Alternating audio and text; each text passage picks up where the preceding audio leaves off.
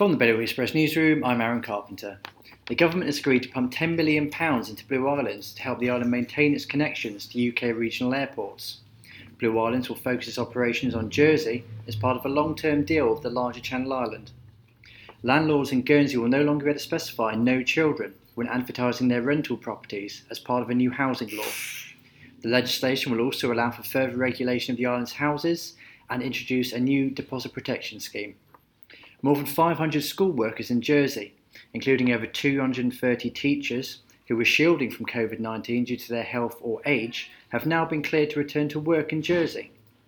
A total of 237 teachers and 299 non teaching staff who were previously shielding have been given the go ahead to return to the workplace following a major review with managers and GPs. And an original Renoir artwork, which the famed French artist painted during his time in Guernsey, has been acquired by Art for Guernsey, who will put it on display in the island later this year. Art for Guernsey syndicated a group of local art collectors to acquire the painting in celebration of the time the artist spent in the island. For more news stories and all the latest news, go to bailiwickexpress.com. Your weather mainly sunny and fine with highs of 17 degrees. That's Bailiwick Radio News.